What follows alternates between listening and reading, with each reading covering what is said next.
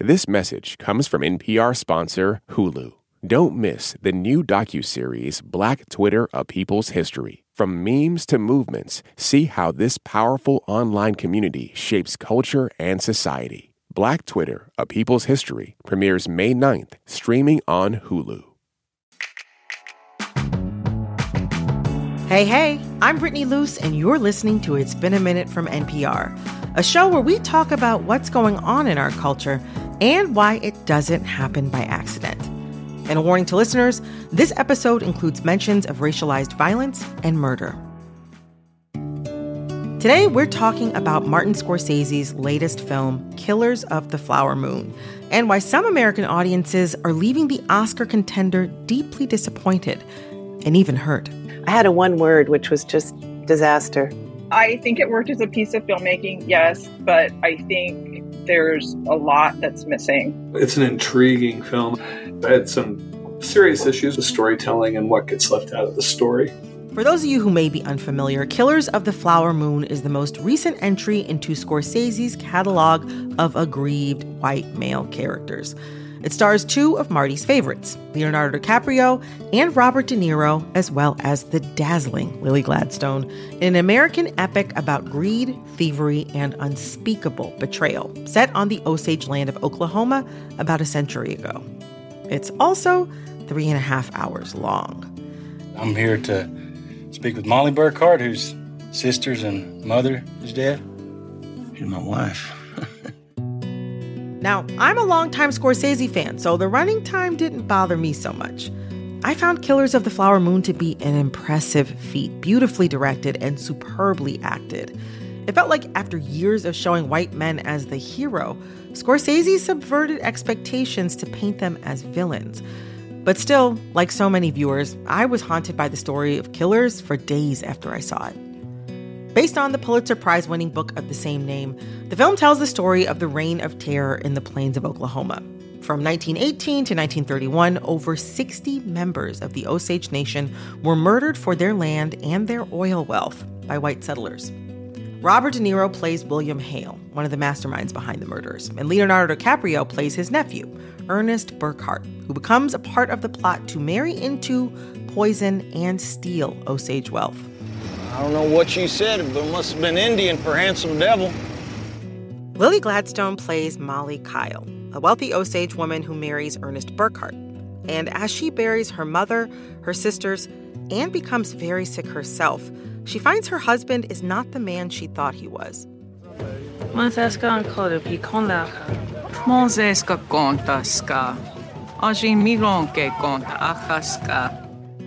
Killers of the Flower Moon has received many a rave review, and it's primed to become an Oscar favorite. But critiques of the film have also run deep, raising hugely important questions about our movies and their inability to grapple with the American destruction of indigenous communities, even when the very best filmmakers try their very best. That's the view I'm unpacking today with three incredible guests. Liza Black, a history professor at Indiana University Bloomington and Cherokee Nation citizen, Nancy Marie Mithlo, a gender studies professor at UCLA, and Fort Sill Chiricahua Warm Springs Apache citizen, and Robert Warrior, who teaches literature at the University of Kansas and is an Osage Nation citizen. Welcome to It's Been a Minute, Nancy Marie Mithlo. Good morning. And Robert Warrior, welcome. Good morning. And Liza Black, thank you so much for joining us. Good morning. Wonderful. Okay, so I would like to hear more from each of you about how you think the film works as a piece of storytelling about Native Americans and the Osage people. Unfortunately, in the US, these stories are woefully undertaught to non Native people. And so when a movie gets made, it can become the de facto shorthand understanding of that history or of those people. Robert, you wrote a piece about how the film missed a huge opportunity to talk about the government's actual role in, in setting all of this horror up. There are so many different ways to tell an Osage story. I think that this one has been told before. One of the reasons why the federal government didn't show up in the first place is because the federal government is what initiated what was going on hmm. through policies. And I think one of the traps has been to presume that by talking about these murders, that somehow solves the problem. That the murders were solved and then the reign of terror was over. Nothing could be further from the truth. I think that that was a way to avert attention away from the underlying issues in federal policy and in the history, particularly of the Osages, but also within the larger history of Native American dispossession that led to this. Looking at how much focus the film puts on the whole plot for Ernest to marry Molly and then kill her for her inheritance and head rights, which is horrific in and of itself, it does set us up to miss the forest for the trees and not see the depth of the government's implication, which is an interesting choice because, of course, you know, the last third of the film and also the point of view of the book Killers of the Flower Moon was really driven by this Texas Ranger US Marshal who's been sent from Washington to actually fix things without really making clear just how much the government is implicated in also being the quote unquote bad guy of this story. We see the people who show up to take advantage of the situation, mm-hmm. but we don't really see the actual bureaucrats who are there to make all of this work. And without the context of the presence of federal policy of the specific history, I think it limits the choices you can make about the story of their marriage. I mean, I think that their marriage is wrapped up in all of this. I mean, I'm just thinking aloud with you guys, but I mm-hmm. think the marriage indicates choice, right? Mm-hmm. To movie going yes. audience, that they both had free will. Okay. And they were both somehow equal. Like you were imagining that the Osage people and Burkhart, you know, have somehow just accidentally, magically fallen in love. And that distorts the narrative. I think that's what you were referring to, Robert, because, you know, there, there is no free choice for the Osage people at this point. It mm. is a reign of terror at this point. And so the marriage trope, it, it, doesn't look anything like a love story to me. Oh my gosh, Nancy, Robert, I am so glad y'all have brought that up because my understanding was that the love part, it was just something that like Ernest told himself, like as a self delusion to continue doing whatever evil he was doing. But as I've seen more and more criticism of the film, the love story part continues to show up as something people are centering in the story. It's an accessory. It's an accessory to another hero's journey into the wilderness. It's basically a Western. I mean, give us a hmm. break. And if you're a hero, you got to find, you know, a love interest while you're out there in the wilderness having your journey with the exotic others, you know. So it, it's all part of that larger narrative. Hmm. Eliza, I want to hear from you on this. How do you think that this film works as you know a, a piece of storytelling about the Osage people and Native Americans. I think it did a terrible job, really, of, of telling the story, in spite of the tremendous effort that went into this film and the tremendous consultation with Osages that went into this film. Let me say that the Osages in this movie kicked ass. I mean, that scene where all the Osage men are just riffing, like, that's an incredible scene. So let's not forget that those folks did a great job in the movie. But I was really shocked by what I saw as a lack of storytelling, actually. I was very surprised there wasn't a narrator to help hmm. viewers manage all of these details. And I really want people to understand what Robert's saying is there's there's a lack of history in this film. And there's also a rejection of connecting this story to the present. Hmm. These aren't policies that are of the past. These are policies impacting Osage people now. There's many other churches, trusts, individuals who are currently occupying head rights. So I would just beseech your good-willed listeners to engage with this. Hmm. Hmm. You know, the Western, as you all have mentioned, is one of Hollywood's iconic genres, foundational genres, really. But it hasn't necessarily centered Native American stories or told them with a lot of depth or accuracy. How have you seen the representation of Native American people change over the decades in American cinema?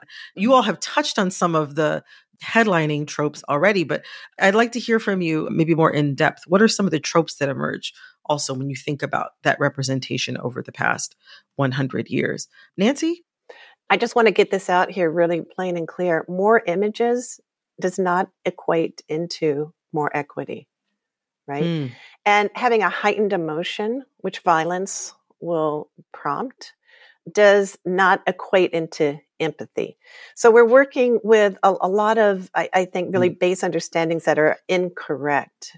We think that if we can see someone suffering, we'll immediately have empathy, and that emotion will somehow translate into social policy. And for Native Americans, it's specific and it's unique from other marginalized communities because when you prompt for empathy, basically what gets triggered is this objectification because native people are objects just like mascots just like our artifacts just like our bones you know just like the resources our land and our our, our, our water and our minerals right they're they're mm. there for extraction and exploitation and, and commodification so native people and, and the research that i've been pursuing with a, a social scientist sasha sherman basically can't be put in that same research category as any minoritized population in the United hmm. States because people trigger differently with Native people. They objectify them more readily, and it has everything to do with the cowboys and Indians trope. And this hmm. film just extends that trope further.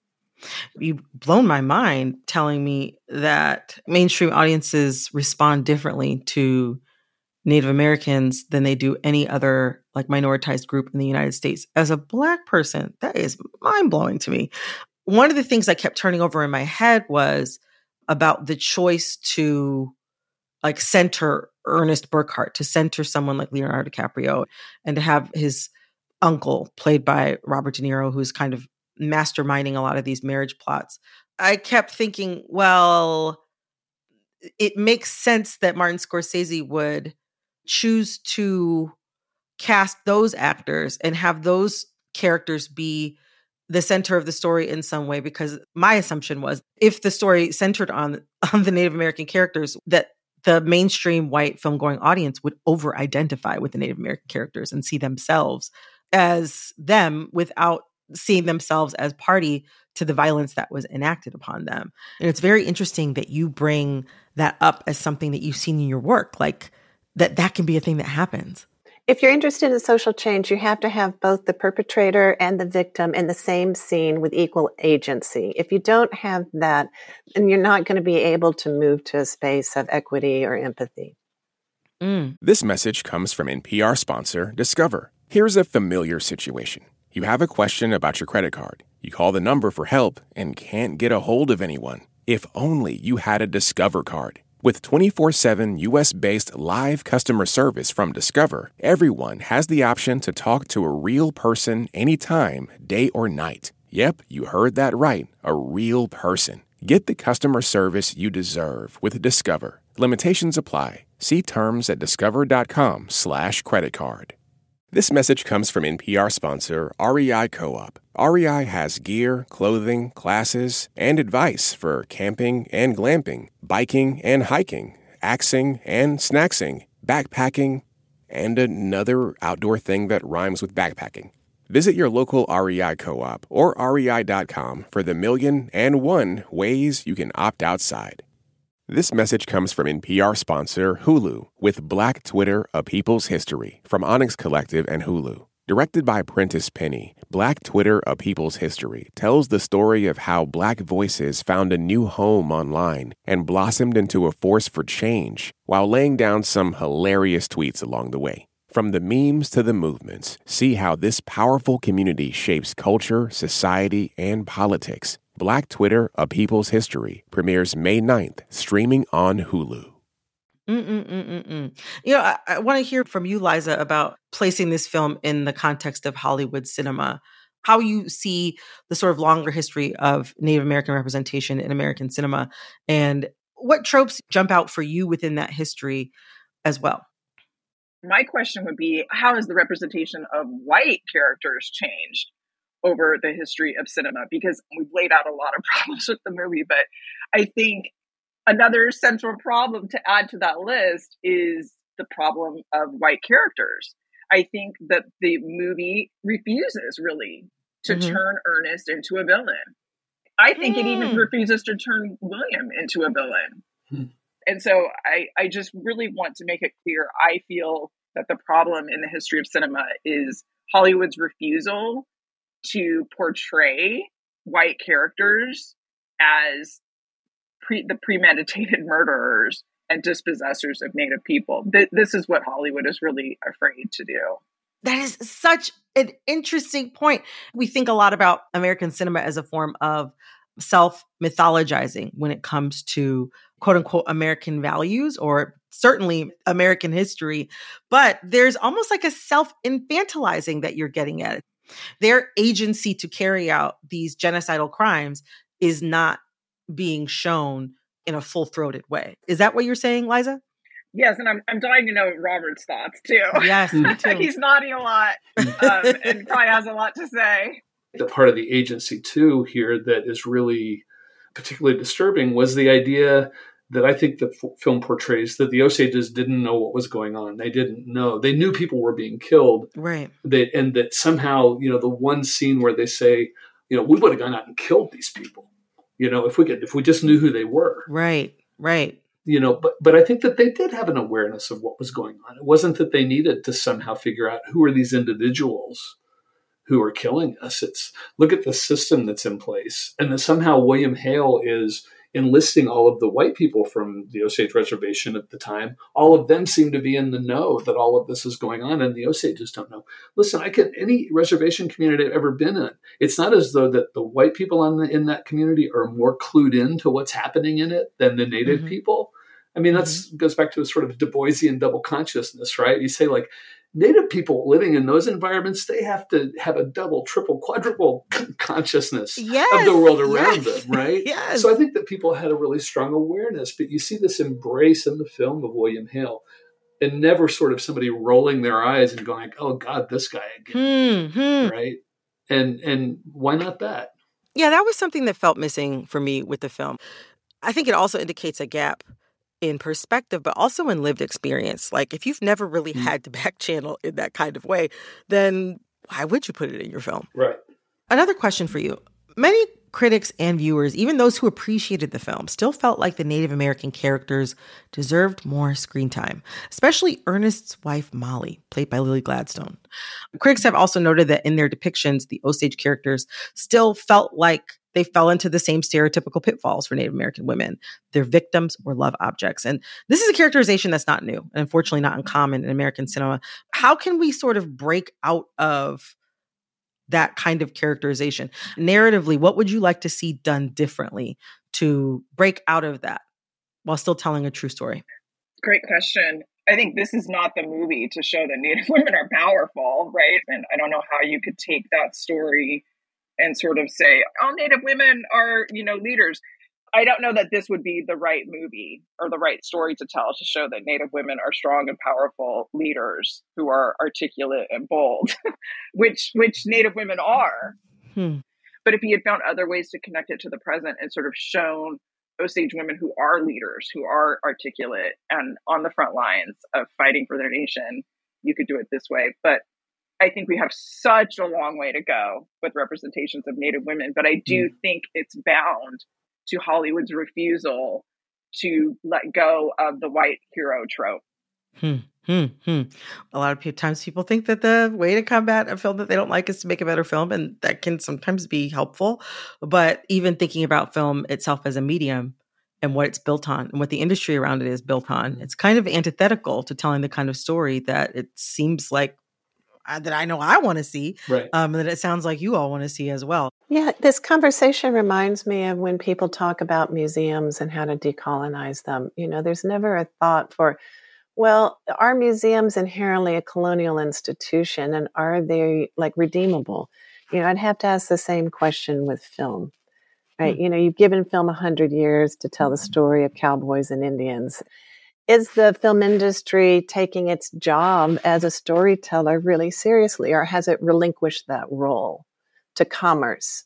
Because if entertainment means murdering Native women mm. and men on screen, and you're going to mm-hmm. eat popcorn and laugh, and somehow that's what America is ready to pay money for, and what the mm. industry mm. is ready to invest millions of dollars in, then that to me is a sign of maybe the film industry is irretrievable at this moment. Mm-hmm. Mm-hmm. How do we make the media better for Native people? The one thing I would say to everybody who's listening is, you know, the one thing you can always control is what you're watching. And one thing, sometimes the best thing to do about bad media is to turn it off hmm. and to turn off the television. You may want it to get better, but you can always turn it off and say, there's got to be something better to do with my time than watching this. Robert, Nancy, Liza, thank you so much for joining me today. This was a dream of a conversation, and I'm really grateful that I got to unpack it with you all. Thank you so much. Well, thank you, Brittany. Thank you all so much. Thank you, Brittany. I really appreciated our talk. Thanks again to Robert Warrior, Hall Distinguished Professor of American Literature and Culture at the University of Kansas and Osage Nation citizen. Dr. Liza Black, Associate Professor, Native American and Indigenous Studies and Cherokee Nation citizen, and Dr. Nancy Marie Mithlo, Gender Studies Professor at UCLA and Fort Sill Chiricahua, Warm Springs Apache citizen.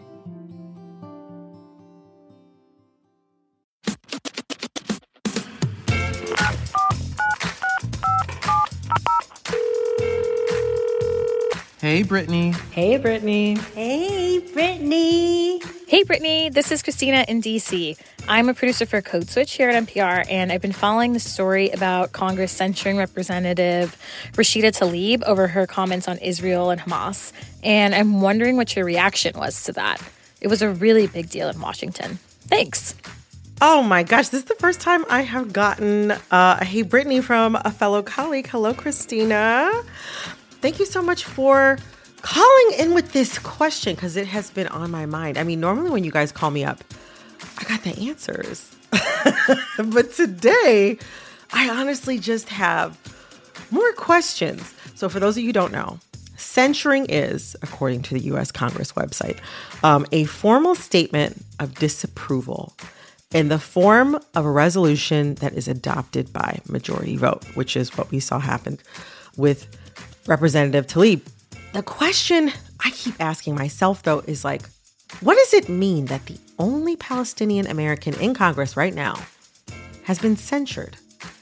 Representative Tlaib has been calling for a ceasefire, and a big issue for Tlaib's opponents is her use of the phrase from the river to the sea, which is a reference to the land between the Jordan River and the Mediterranean Sea, where Israelis and Palestinians live. The phrase has been a rallying cry for Palestinian self determination we've heard at protests around the world. Many historians and scholars have pointed out that the phrase's history dates back to the 1960s and is based in Palestinian liberation from the government rule of Israel, but also Jordan and Egypt. And it doesn't necessarily call for violence. But recently, the phrase has come under fire, with some Jewish and pro Israel communities interpreting it as a genocidal chant. A few weeks ago, the phrase was labeled as anti Semitic on the Anti Defamation League's website. Tlaib says she uses it in the spirit of peace and coexistence and has repeatedly condemned Hamas and the October 7th attacks. And even taking all that into account, though, Tlaib is not the first or the only congressperson to ever use language or take a stance that their colleagues disagree with. That kind of comes with the job. It makes me think of something that I heard from Representative Ken Buck um, a Republican from Colorado, who opposed the censure proposal against Representative Tlaib. He said, It's not our job to censure someone because we don't agree with them. But even if we take a look outside Congress, right? In the past few weeks, people all over the world have been calling for a ceasefire. Hundreds of thousands of people around the world who have been protesting in the streets. But the thing is, is that a lot of times when people think of protesting and taking to the streets, they think of a radical position, something unpopular. But at this point, a ceasefire isn't even a radical position among American voters. Polling has shown that the majority of American voters across party lines, not just Democrats, support a ceasefire. I can't help but think of this popular saying in the disability community nothing about us without us. It means that no policy should be decided without the participation of those directly affected by that policy. And I think that when America is at its very best, we see that at work. Christina, thank you so much for asking such a thoughtful and important question this week. It's something that's been on my mind, and I think it's been on a lot of listeners' minds too. And yeah, take care of yourself and have a good weekend. If you have a thought or question about culture, send us a voice memo at ibam at npr.org. That's I B A M at npr.org. This episode of It's Been a Minute was produced by Corey Antonio Rose, Barton Girdwood. Our editor is Jessica Placzek, Bilal Qureshi. Engineering support came from Patrick Murray, Maggie Luthar. Our executive producer is Veralyn Williams. Our VP of programming is Yolanda Sangweni. Our senior VP of programming is Anya Grundmann. All right, that's all for this episode of It's Been a Minute from NPR. I'm Brittany Luse. Talk soon. This message comes from NPR sponsor Mass Mutual. The Financial Educators Council says 39% of Americans don't have someone to go to for financial advice, but you can plan for the short and long term with someone backed by 170 years of financial expertise at massmutual.com. This message comes from NPR sponsor BetterHelp. When you're carrying around a lot of stress, therapy is a safe space to get it off your chest. If you're considering therapy, give BetterHelp a try at betterhelp.com/npr to get 10% off your first month. These days, news comes at you fast. But the truth, getting there takes time. There's something that hasn't been disclosed yet. Embedded is a podcast that takes the time to look beyond the headlines. How how did this happen? How did we get here? With original documentary storytelling. Listen to NPR's Embedded wherever you get your podcasts.